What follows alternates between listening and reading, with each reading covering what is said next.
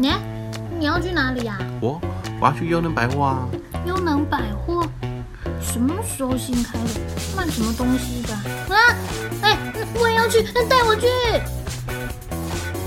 欢迎光临优能百货，与我们共度美好的时光。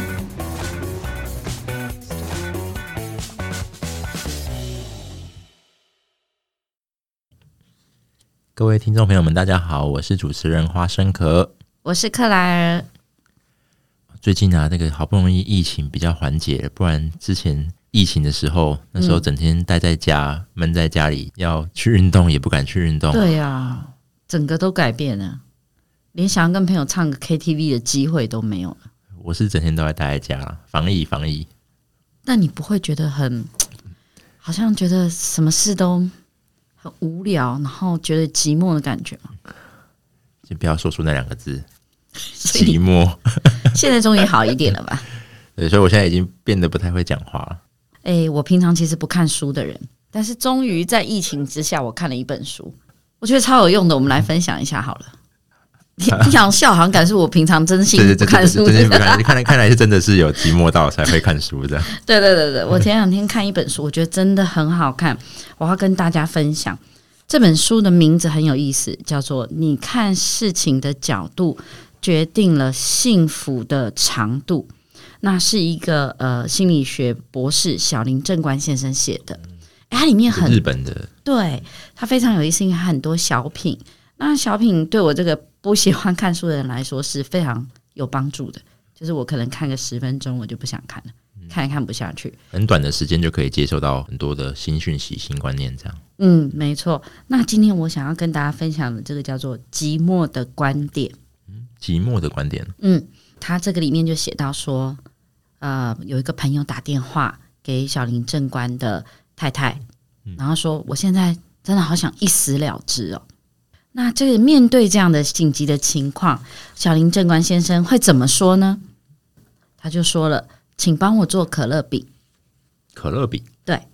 那真的很恰巧，在北海道的朋友送了很多马铃薯给小林正观先生，他马上呢就请他的夫人带上一箱到这个朋友家里说，诶，明天早上之前可以帮我把所有的马铃薯都做成可乐饼吗？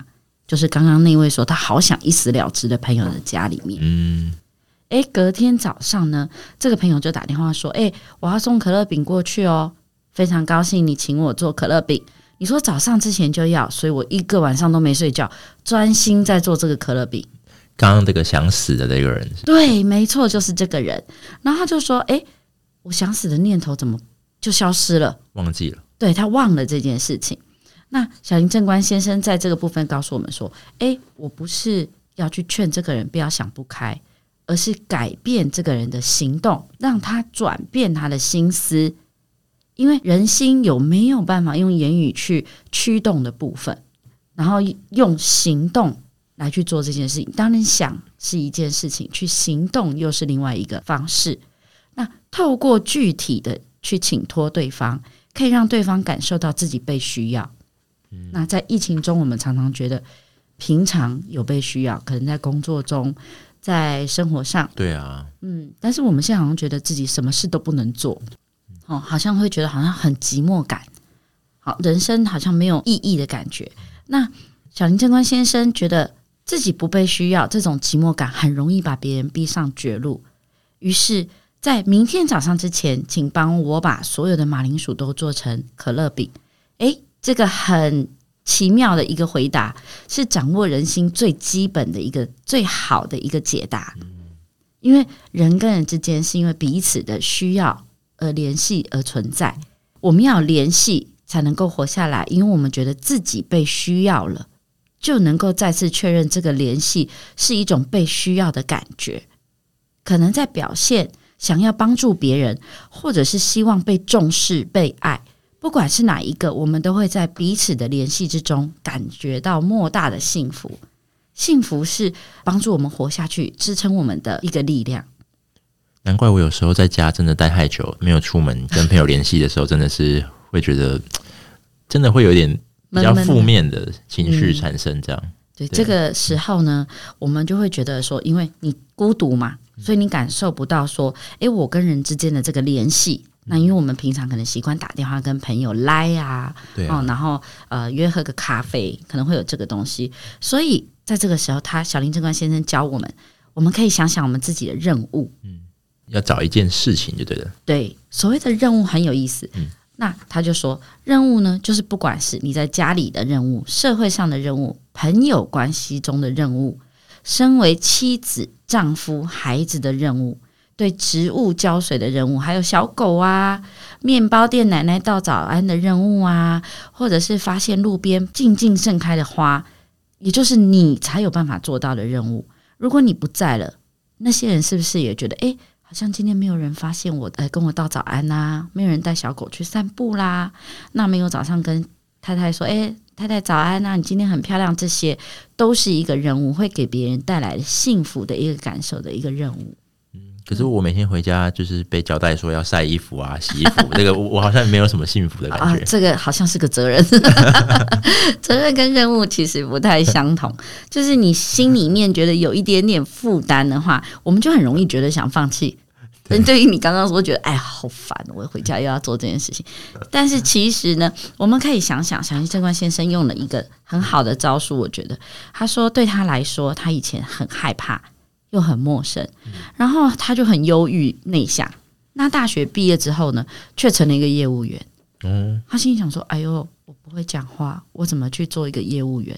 我可能也也不知道怎么做，但是我只会听别人说。”哎，他把这个听变成了一个任务。对，听。然后呢，他的社长非常好，他社长很喜欢跟人家分享他说的事情。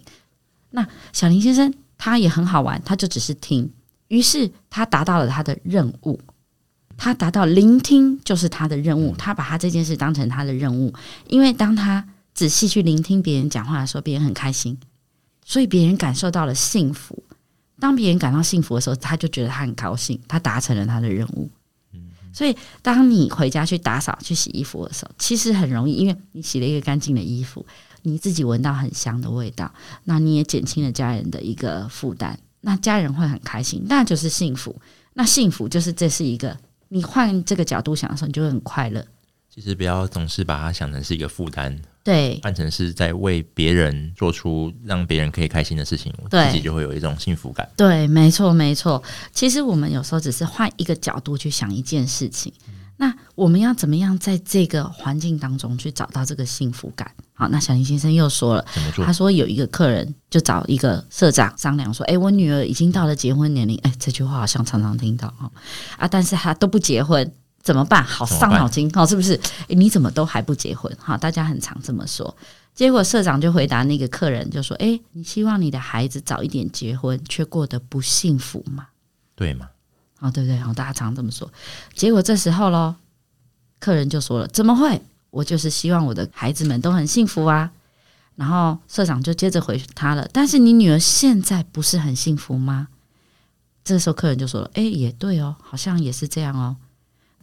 社长又继续说，那维持现状不好吗？哎，这个时候客人转念了，你说的也没有错，其实我们最重要的目的就是想要有幸福。那幸福感就是来自于聆听，来自于这个我们知道自己重要的任务。所以我们要去跟大家分享我们每天的生命中的这么一点点的小小的任务，我们可以去找到让我们开心，让我们身边人都能够感到幸福的任务。我们现在在这边 Podcast 聊天也是一个我们的任务嘛？对啊，希望带给大家一个、呃、幸福感。嗯，所以当我们在跟大家分享这件事情的时候，我们就可以感觉说，哎，寂寞的时候是不是我们也可以开始找我们身边有什么是新的任务。以前我们常做，譬如说以前我们跟朋友、呃、唱 K T V 喝咖啡、啊、当我们不能做这件事情的时候，诶，我们是不是有别的事情可以做？我们有别的什么可以让我们身边更快乐更自在的事情？可以在家唱歌吗？可以啊，现在有很多 K 歌软体，用 App 可以跟朋友一起分享唱歌，这也是一个很不错的一个想法。那当我们不知道自己有什么任务的时候，有一个方法可以提供给大家。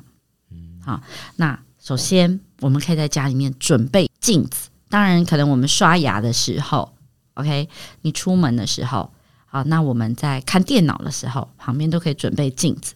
从今天开始我们大家一起，好，就是看到镜子的时候先练习微笑，先从我们的脸的嘴角上扬开始练习，我们开始练习微笑。那等到你一直维持，当然现在戴口罩，我们很多人会说哎呀，戴口罩又看不到你的脸。这个镜子是要放在家里吗？还是对啊，放在家里，或者是、嗯、你的工作场合、嗯、你可以放在你的办公桌前面，当你要接电话的时候，当你要跟你同事对话之前，那你也可以时不时检视一下、哎、我刚刚看报表是不是看太久了，脸有点皱皱的。那戴了口罩还是可以看得出你的眼神，其实还是看得到对方的眼神的这个笑容的感觉。那当你由外表而表现到你的心里的时候，你会自然而然的露出笑容，你的眼神也会有笑容，你发出来的声音也自然会不一样。我在工作的主管也常常教我要摆一面镜子在工作的地方，随着你的脸露出微笑、嗯、这样别人看到你自然而然也会有好的心情。 对， 对，这种是一个很直观的，你就会可以看到这个人的表情而影响到你自己的心情、嗯、那人家看到你就觉得有一种很幸福很快乐的感觉，那中间这个寂寞或者是说你觉得冷淡的氛围就会消失。那就算我们跟他没有接触，我们可以听到他的声音，会感受到幸福，所以非常好。如果说我们先练习微笑，练习微笑，然后不管任何的请托，我们都要先以微笑再来接受。哎，不过呵呵如果像人家跟你、呃、有一些不合理的请求啊，或者是你真心很讨厌的事情，你还是要拒绝它会比较好。然后慢慢的、呃、来找你的时候，有一些、呃、可能你的客人你的家人都会是一些固定的事情，哎，你就会找到这个就是适合你的任务。嗯，任务不是刻意的去做一件事情，而是在生活生命中慢慢去找到一些，你会发现你当你做这件事情的时候，别人露出的笑容跟你是回馈的，那你就会找到了，会让别人看你的微笑，别人比你更清楚你自己，那于是乎别人会把对你最好的命就会带来了好的运，这就是命运。所以听众朋友们，大家应该也要寻找一下自己的任务是什么，嗯，不论是给自己带来好运，也给别人带来快乐幸福。嗯，那听完我们克莱尔今天的故事分享，我们可以知道改变生活改变命运有多么的容易哈。我们只要拿出身边的一面镜子放在我们的眼前，练习微笑，然后找出自己的任务，相信大家也都可以改变自己的生活，改变自己的人生。那我们今天的节目就到这边咯，拜拜拜拜。